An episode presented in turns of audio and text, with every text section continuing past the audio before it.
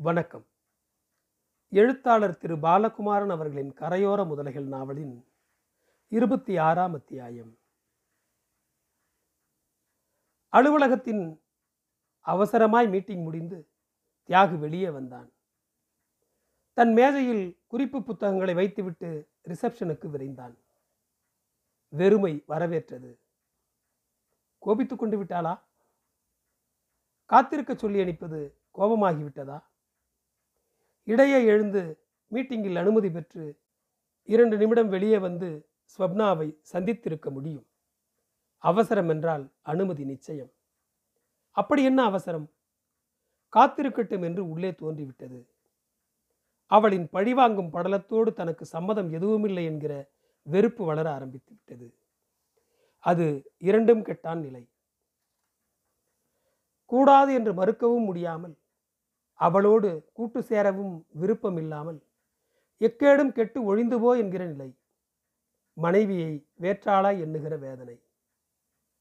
மனைவி எப்படி வேற்றாளாக முடியும்? தன்னில் சரிபாதியை எக்கேடும் கெட்டு ஒழி என்று எவ்விதம் எண்ணலாகும்?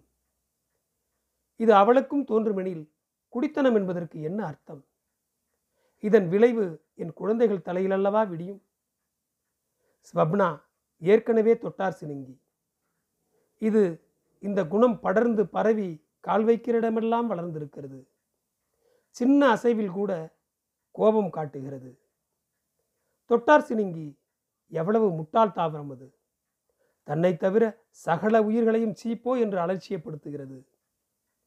தொடுதலில் மலராமல் மனம் வீசாமல் மகரந்தம் பரிமாறாமல் ஐயோ வேண்டாம் என்கிற தாவரம் எவ்வளவு வினோதம்.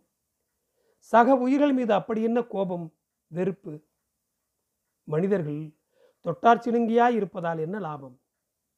தொட்டால் ஒட்டிக்கொள்ளும் நாயுருவி செடி உத்தமம் அல்லவா வளரும் முனைப்பல்லவா அது? ஸ்வப்னா கோபித்து கொண்டு விட்டாளா? இப்போது ஸ்வப்னாவை எங்கே என்று தேடுவது? மறுபடி ஆஃபீஸுக்கு ஃபோன் சொல்லிவிட்டு வந்திருக்கிறாளோ? அங்கே மீண்டும் ஃபோன் செய்ய. நாலு தடவை ஃபோன் போட்டார் உங்கள் புருஷன். எங்கே போயிட்டீங்க? தர்ம சங்கடமாய் ஏதும் அவளுக்கு விளையலாம். மனைவி என்ன செய்கிறாள் எங்கு போகிறாள் என்று தெரியாத புருஷன் என்று தன்னை பற்றி கேலி பேசலாம். இந்த கேலியும் ஸ்வப்னாவை தாக்கலாம்.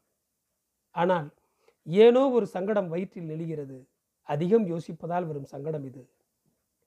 இங்கு செயல்கள் சர்வமும் திட்டமிடப்பட்டவை என்று அமைதியானால் விளைவுகள் பற்றி பதறாமல் இருக்க முடியும். ஆனால் இந்த அமைதிப்படுத்துகிற புத்தியையும் மீறி ஒரு வேதனை உள்ளே குழம்புகிறது. ஏதோ விபரீதம் என்று ஒரு வார்த்தை உள்ளே ஓடுகிறது. ஏன் சொப்னா? குடும்ப வண்டியை புதைகுழி பாதையில் திருப்பி விட்டாய் பெண்ணே. தரையா மணலா என்று ஒவ்வொரு நிமிடமும் கலங்கும்படி செய்து விட்டாய். இது நிற்க முடியாத தேர். மரண பரியந்தமும் ஓட வேண்டிய விஷயம். எங்கு போகிறது என்பதுதான் பிரச்சனை இனி. உனக்கு என்ன சாக்லேட் பிடிக்கும்? கேட்பரிஸ் அமுல் எக்லர் எது வேணும்? வண்டி மெல்ல ஸ்லோ ஸ்பீடில் உதறி கொண்டிருக்க பெண் குழந்தையை சுந்தரமூர்த்தி தன் தொடையில் வைத்து முதுகில் தடவி கொண்டிருந்தான். ஸ்வப்னா குழந்தைக்கு கை நீட்டினாள். சுந்தரமூர்த்தி இறுக்கி குழந்தையை முத்தமிட்டான். உன்னை மாதிரியே சாயல் ஸ்வப்னா இவளுக்கு. பதினெட்டு வயசில் ஊரை கலங்கி அடிக்க போறா பாரு நேரமாச்சுங்க சுந்தரமூர்த்தி. உங்கூட கொஞ்சம் பேசணும் சொப்னா ஐயோ வேணாம்பா. யாருக்கும் தெரிஞ்சா வம்பு. எனக்கு கொஞ்சம் இடைஞ்சல் வந்திருக்கு. உன் ஹெல்ப் வேணும். நான் எப்படி ஹெல்ப் நாளைக்கு ஃபோன் பண்ணுங்களேன். நோனோ இன்றைக்கே பேசி ஆகணும். அப்படி என்ன தலை போகிற விஷயம்? கத்தி வந்திருக்கு தலைக்கு. எனக்கு புரியலையே.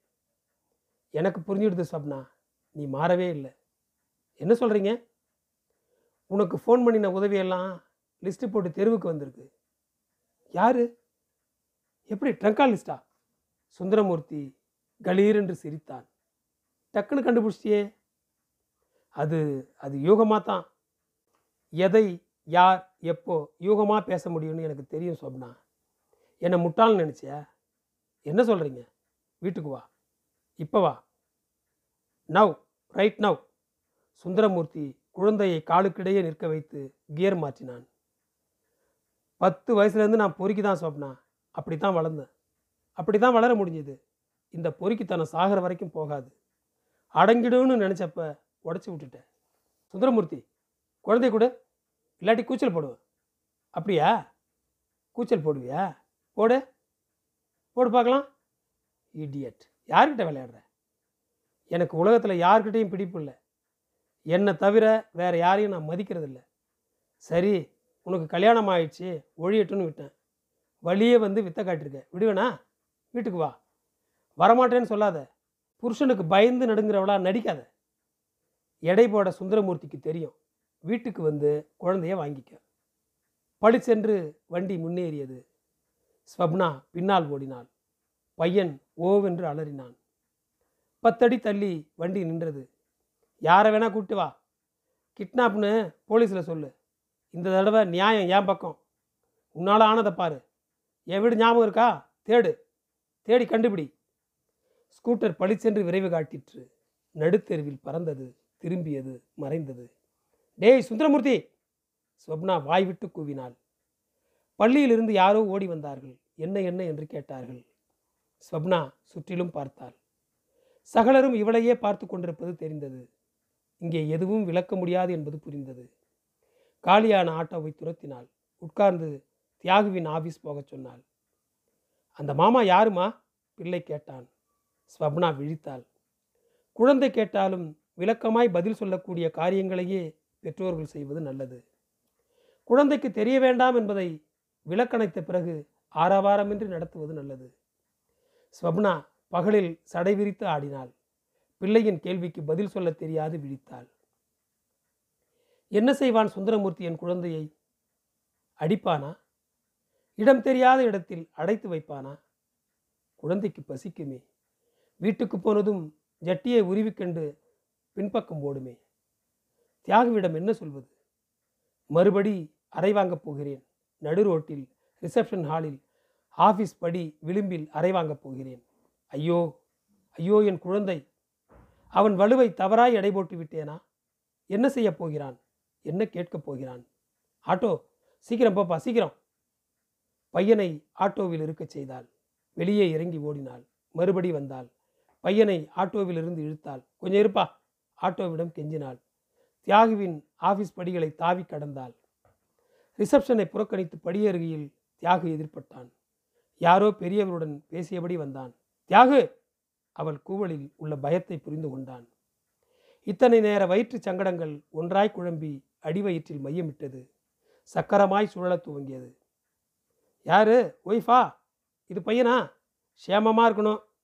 ஒரு பொண்ணு உண்டு நீயே பெரியவர் கேட்க ஸ்வப்னா அறிமுக வணக்கம் செய்தாள். அவர் வெளியே நகரும் வரை தவித்தபடி காத்திருந்தால் நகர்ந்ததும் விஷயம் சொன்னாள். தியாகு இறுகினான். யாரவன்?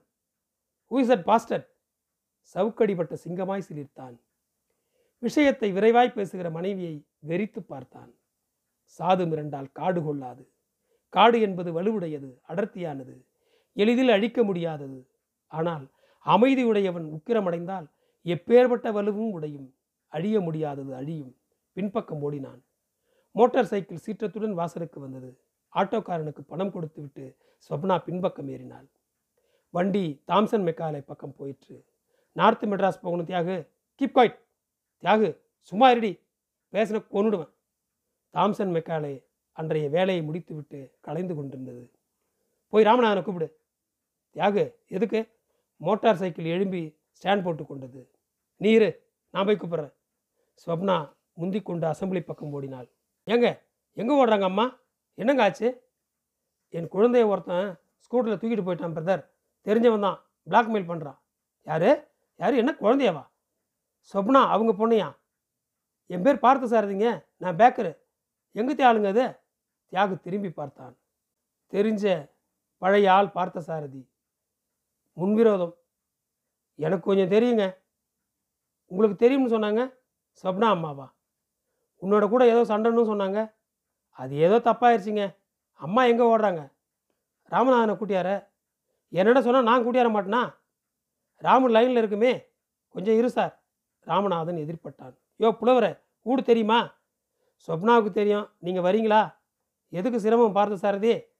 வேணாம்னா வரல. குழந்த சமாச்சாரம். ஒண்டியாக போய் மாட்ட போகிறீங்களேன்னு வாங்க பார்த்த சாரதி. தேங்க்யூ மோட்டார் சைக்கிள் முன்னே போக பார்த்த சாரதி கூட்டரை கடக்க சொப்னா கண்களால் அவனுக்கு நன்றி சொன்னாள். எங்கள் வீடு தெரியலையா? ஏன் நின்றுட்டீங்க எப்போ வந்தது? இந்த தெருவா அடுத்த தெருவா தெரியல. சொப்னா ஏறு வண்டியில். எல்லா தெருவும் பார்த்துருவோம். வெறுமை நிற்காத ஏறு வண்டியில். சந்து புந்தெல்லாம் சுற்றினார்கள். இதோ இதோ இதுதான். ஸ்வப்னா ஓடுகிற வண்டியிலிருந்து குதித்தாள். கால் இடறி குப்புற விழுந்தாள் எழுந்தாள். பின்னால் வந்த பார்த்த சாரதி அவளை இடிக்காமல் இருக்க வண்டியை வளைத்து குப்பை தொட்டியில் மோதினான். ராமநாதனுடன் கவிழ்ந்தான். எழுந்து குப்பைகளை தட்டி கொண்டான். ஸ்வப்னாவின் கீழுதொற்றில் ரத்தம் வந்தது. முழங்கால் நெருப்பாய் எரிந்தது. கால் விரல் நகத்தில் ரத்தம் கசிந்தது. ஸ்வப்னா வீட்டுக்குள் ஓடினாள். சுந்தரமூர்த்தி வாசல் கதவில் கை வைத்து நின்றிருந்தான். சிரித்தான். எட்டி பார்த்து யார் யார் வருகிறார்கள்? என்று கணக்கு போட்டான். கதவுகளை விரிய திறந்து உள்ளே வரவேற்றான். தியாகு நுழைந்ததும் முன்னேறி கை குலுக்கினான். என் பேர் சுந்தரமூர்த்தி. என்னை உங்களுக்கு தெரிய நியாயம் இல்லை? உங்கள் மனைவி சப்னாவுக்கு என்ன நல்லா தெரியும்? சிரித்தான். தியாகுவின் உடம்பு முழுவதும் வேதனை படர்ந்தது. வேறொரு சூழ்நிலையில் இவனோடும் சந்தோஷமாய் கைகுலுக்கி இருக்க முடியும். அப்படியா? நீங்கள் தானா அது? என்று சாதாரணமாக ஏற்றுக்கொண்டிருக்க முடியும். இந்த கணம் வேதனை தான் பொங்கிற்று. மிஸ்டர் சுந்தரமூர்த்தி என் மகள் பத்திரமாய் இருக்கிறாள். குழந்தைக்கு எந்த தீங்கும் விளைவிக்க மாட்டேன்.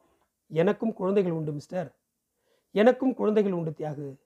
உங்களுக்கு அவர்களை காட்டவே இங்கு வரவழைக்க ஆசைப்பட்டேன். விருந்துக்கு கூப்பிட்டால் வரமாட்டீர்கள். விரட்ட வைத்தேன். Relax relax please. லக்ஷ்மி இப்போ குழந்தை எடுத்துட்டு வா. தாவணி போட்ட ஒல்லியான பெண் ஓடிற்று. இரண்டு நிமிடத்தில் குழந்தையுடன் வந்தது. குழந்தை சிரித்தபடி அம்மா என்று வர உள்ளே ஸ்வப்னா துவண்டாள்.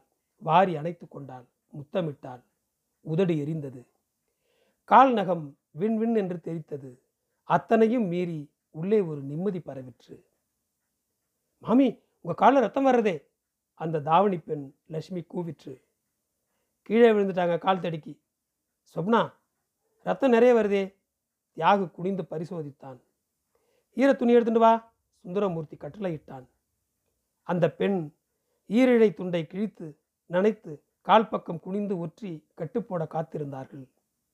அவங்க யார் வாசல்ல? அடியாளா? சுந்தரமூர்த்தி கைகட்டி கொண்டு சிரித்தான். பார்த்த சாரதியையும் ராமநாதனையும் தொடைகளை ஆட்டிக்கொண்டு பார்த்தான். ஏய் நக்கலா பண்ற? குழந்தைய தூக்கிட்டு வந்துட்டு ஹீரோ மாதிரி பேசுறியா? பார்த்த சாரதிக்கு வெறியேறிற்று. வெளியே போடா. சுந்தரமூர்த்தி கூவ பார்த்த சாரதி இரண்டு எட்டில் அவன் சட்டையை கொத்தாய் பிடிக்க சுந்தரமூர்த்தி இதை எதிர்பார்த்தவன் போல் ஒரே வீச்சில் அவனை நச்சென்று தாக்க உள்ளே ராமநாதனும் பாய்ந்தான். இரண்டு ஆண்களும் அவனை தாக்கி சுவரோடு அழுத்த அந்த பெண் லட்சுமி ஐயோ அப்பா எங்க அப்பா எங்க அப்பா என்று அலறினாள். தியாகு விளக்கினான். பார்த்த சாரதியை சமணப்படுத்தினான். என் வீட்டில் வந்து என்ன அடிக்கிற? டேய் என்று அலறிய சுந்தரமூர்த்தியை அமைதியாக்கினான். அந்த பெண்ணின் முதுகை தட்டி ஆறுதல் சொன்னான். சகலரும் அமைதியாக பத்து நிமிடம் ஆயிற்று அந்த அமைதி அசிங்கமாயிருந்தது. நன்றி தொடரும்.